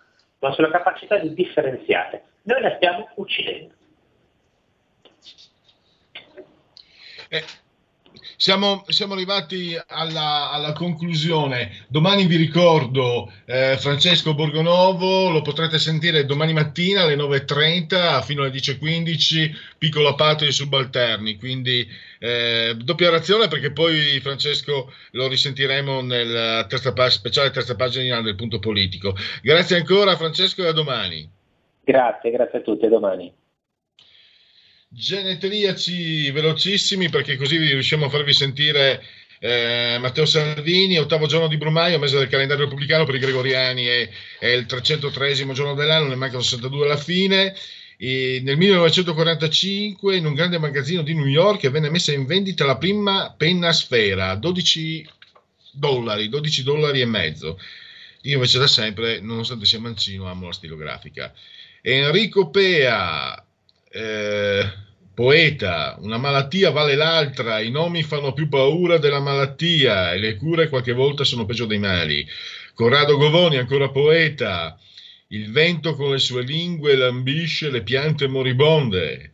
Hakim Tamirov, attore da Mosca Hollywood, Bruno Cassinari, pittore espressionista, Eddie Constantine, origini russe per, una, per, l'attore, per questo attore americano, Franco Interlenghi, il moraldo dei vitelloni, Italo Moretti, mm, recentemente scomparso, il volto del TG2, il negro bianco, Fausto Leali, da Nuvolento Brescia, Richard Dreyfus, uh, Matt Hooper nello squalo, ve lo ricordate, il biologo, il grandissimo Rino Gaetano da Crotone, il cielo sempre più blu e più blu, ma tante, tantissime altre ancora, ancora un Moretti, Mauro Moretti, è stato manager di Ferrovie di Leonardo con stipendi incredibili. Questi manager hanno stipendi incredibili, farebbero pensare che in Italia le cose dovrebbero essere chissà a che livello. E poi, se ha avuto successo questa qua, eh, questa scarsona, allora lo possono avere tutte. Sto parlando di Luciana Litizzetto. Allora, eh, prima di dare la parola allora a Matteo Salvini, Velo- eh, vi ricordo che dopo di noi c'è il grande Marciano Pinti, Rebelot, si parla di lavoro, si parla, eh, ci, vi farà sentire anche lui il uh, Matteo Salvini. Velocemente, eh, emergenza lavoro con i ristoratori di Napoli e Milano. E poi sondaggi velo- velocissimo. Eh, se si apre bene, altrimenti facciamo la prossima volta. E un metra il, governo sul, gover- sul giudizio sul governo Conte. Allora, eh, positivo 63%, negativo 37%. Ah però, questa non me l'aspettavo. E poi, eh, sempre un metra, sempre lo stesso sondaggio, eh, è aumentato 13% il uh, apprezzamento, uguale 55, diminuito 29. Poi Istat, commercio all'estero, dati Istat, eh, si stima eh, settembre 2020 per l'interscambio commerciale con i paesi extraeuropei 27 a 27 un marcato aumento congiunturale per le esportazioni più 8,3% lieve contrazione per le importazioni meno 2,7 sondaggio quorum eh, Lega 24,8 PD 20,4 Fratelli d'Italia 16,1 5 Stelle 16 Forza Italia 6,6 Italia Viva 2,7. Sondaggio Eumetra, Lega 24, Fratelli d'Italia 15,6, Forza Italia 5,5, eh, PD 19,5, 5 Stelle 15,1, Italia Viva 4,1. E ancora Eumedia eh. sul lockdown Ritiene necessario il lockdown, la chiusura? Sì, due o tre settimane per il 29,3%, sì, due mesi per il 20,1%, quindi 49,4% sì, no 32,1%, senza opinioni eh, il 18,5%. Ringrazio Giulio Cesare Carnelli assiso sulla tolla di comando in regia tecnica, ringrazio voi per aver scelto RPL, la vostra voce, la vostra radio, il punto politico e la parola a Palazzo Madama direttamente a Matteo Salvini nella replica alla alla relazione mh, proprio sempre a Palazzo Madama eh, rilasciata oggi dal Presidente del Consiglio Giuseppe Conte. A domani. È iscritto a parlare il senatore Salvini, ne ha facoltà.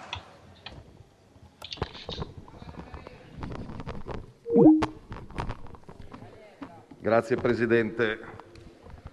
Innanzitutto ritengo doveroso, so che il Senato l'ha già fatto stamattina, però mandare, penso e spero non a nome di una parte, ma a nome di tutti, l'abbraccio al popolo francese perché si stanno ripetendo di ora in ora gli attentati e gli attacchi dei terroristi a Nizza, Avignone, Lione.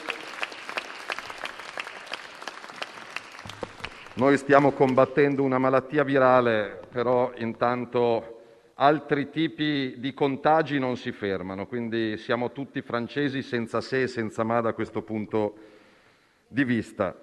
Presidente, innanzitutto è preoccupante che in un momento così grave per il Paese non ci sia un, uno scontro opposizione-maggioranza. State facendo tutto voi. Mentre in Italia cresce lo scontro sociale, noi abbiamo sentito in quest'Aula la bocciatura nei suoi confronti non dalle opposizioni, ma dalla sua maggioranza, che in un momento così delicato arriva a chiedere un rimpasto di governo. Un rimpasto di governo. Traduco dal linguaggio del PD del collega Marcucci che le chiede, e questo è allarmante, tutti i suoi ministri sono all'altezza della situazione. Evidentemente se c'è una domanda c'è anche una risposta. È evidente che un Ministro come la signora Azzolina non è in grado di gestire la scuola italiana, non è in grado di dare risposte agli studenti e agli insegnanti. Però, risolvetevele nelle riunioni di maggioranza i vostri problemi interni e le dico che il centrodestra è pronto a collaborare, ma non vogliamo mezza poltrona, non ci interessa mezza poltrona. Vogliamo dare idee commissioni bicamerali, no, no, non ci interessano. Il Paese ha già dato un responso chiaro, quindi la sfiducia nei suoi confronti non è del Senato ma è del Paese. Non abbiamo mai sentito una parola magica che costa poco, però dà la dimensione di una persona in questi mesi e neanche oggi, scusa. Non abbiamo sentito qualcuno dire scusa. Cosa avete fatto per sei mesi? I lavori negli ospedali, grazie a quel genio del commissario Arcuri, che lei, dopo i disastri per le mascherine e per la scuola, ha nominato a sovrintendere la salute degli italiani, Sa quando ci sarà online l'elenco degli operatori per fare i lavori negli ospedali? Il 2 novembre. A parte la data non particolarmente felice. Il 2 novembre. Domanda: che cosa avete fatto a maggio, giugno, luglio, agosto, settembre e ottobre, oltre che a occuparvi di banchi con le rotelle e monopattini? Perché non vi siete occupati e preoccupati di ospedali? Sono fermi da giugno 400 milioni di euro per comprare nuovi autobus da Roma a Milano, da Torino a Napoli, perché manca una firma in un ministero. Sono fermi nelle casse del governo 90 miliardi di euro. Lei oggi viene a annunciare il decreto ristoro per novembre-dicembre. Le posso chiedere sottovoce di pagare i decreti di luglio, agosto e settembre che sono ancora fermi perché siete incapaci di passare dalle parole ai fatti, prima di promettere altri soldi. Pagate quelli che dovevate. Sulla sicurezza, poi la cosa surreale è che un cittadino a casa pensa il Parlamento si sta occupando da settimane, da mesi, giorno e notte, da lunedì al venerdì, di questa emergenza sanitaria, sociale, culturale ed economica. Ieri la Camera e ieri l'altro si è occupata di omotransfobia. Il dibattito giornalistico è occupato dalla legge elettorale. Avete passato un'estate a smontare i decreti sicurezza e i fatti di Francia ci dicono che c'è bisogno di più sicurezza, non di meno sicurezza. 22.000 sbarchi da giugno a oggi, di cui 11.000 dalla Tunisia, dove non mi risulta sia scopata la guerra di recente. Quindi è questo. Le proposte, l'abbiamo sentito dagli amici di Fratelli d'Italia, di Forza Italia, non c'è peggior sordo di chi non vuol sentire, magari perché parla un'altra lingua in quest'Aula. Cure a domicilio. Adesso, fra 20 minuti, finalmente si riunisce il consiglio d'amministrazione dell'AIFA, dell'Agenzia italiana del farmaco. La cura per il Paese non è un ennesimo lockdown o la chiusura totale che sarebbe la sconfitta non tanto di Conte, di cui ci interessa poco, quanto dell'Italia e dell'economia italiana. Dobbiamo fare di tutto per evitare un'altra chiusura. Facendo cosa? Andando a curare le persone a casa loro, usando tutti i mezzi e tutte le terapie necessarie anche quelle che non piacciono alle multinazionali del farmaco perché costano troppo poco. Lei ci ha annunciato, come se fosse un gran risultato, che i tamponi a domicilio sono frutto di un accordo che avete fatto questa settimana. Questa settimana, a fine ottobre. Ma voi sapete che grazie al fatto che avete perso sei mesi di tempo i lavori nelle terapie intensive non si faranno perché? Molto banalmente, parlando con qualunque primario ospedaliero, signor Presidente del Consiglio, non puoi fare i lavori a metà novembre quando gli ospedali e le terapie intensive sono piene di malati e di pazienti. Arcuri si dovrebbe dimettere oggi. In qualunque paese normale un commissario che fallisce si dimette, non viene promosso. Ma lei più incapaci sono, più li promuove. È bizzarra sta cosa qua. Cure a domicilio, tamponi a domicilio. Ecco, poi ci risparmi il fatto che è sempre colpa degli altri. È colpa degli studenti, è colpa delle palestre, è colpa degli attori, è colpa dei sindaci, è colpa dei governatori. Se sugli autobus e sulle metropolitane non siete intervenuti, prendetevi le vostre responsabilità. Noi non contestiamo la chiusura di alcune attività economiche se servono a salvare vite, ma mi spieghi che vite si salvano chiudendo palestre, piscine, cinema e teatri che erano fra i più controllati e sicuri al mondo. Che vite si salvano?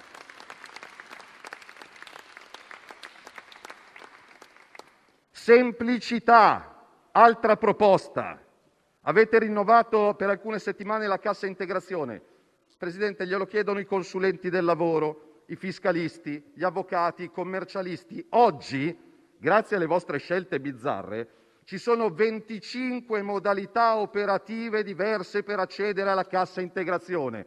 Semplificate la vita agli italiani, altrimenti fate decreti di notte che poi finiscono in nulla di giorno. Lo dico a chi ci sta seguendo da casa con enorme pazienza. Delle chiacchiere degli ultimi nove mesi, il 90% è rimasta aria fritta perché si stanno aspettando 110 decreti attuativi per le promesse che avete fatto agli italiani. Non basta il titolo. E poi uno si stupisce, protestano a Napoli, protestano a Verona, protestano a Roma, a Milano, a Palermo e a Bergamo. Sono persone per bene. Gli imbecilli e quelli col volto coperto, col casco e col bastone in mano stiano a casa perché la violenza non è mai la risposta e non è mai la soluzione. Sempre che non venga alimentata da qualcuno a cui conviene che nelle piazze ci siano dei violenti. E quindi non stupiamoci del fatto che la gente chieda risposte. Ci sono decine di scadenze fiscali non prorogate per novembre. Signor Presidente del Consiglio, almeno queste possiamo bloccarle. Non... Avete ascoltato il punto politico.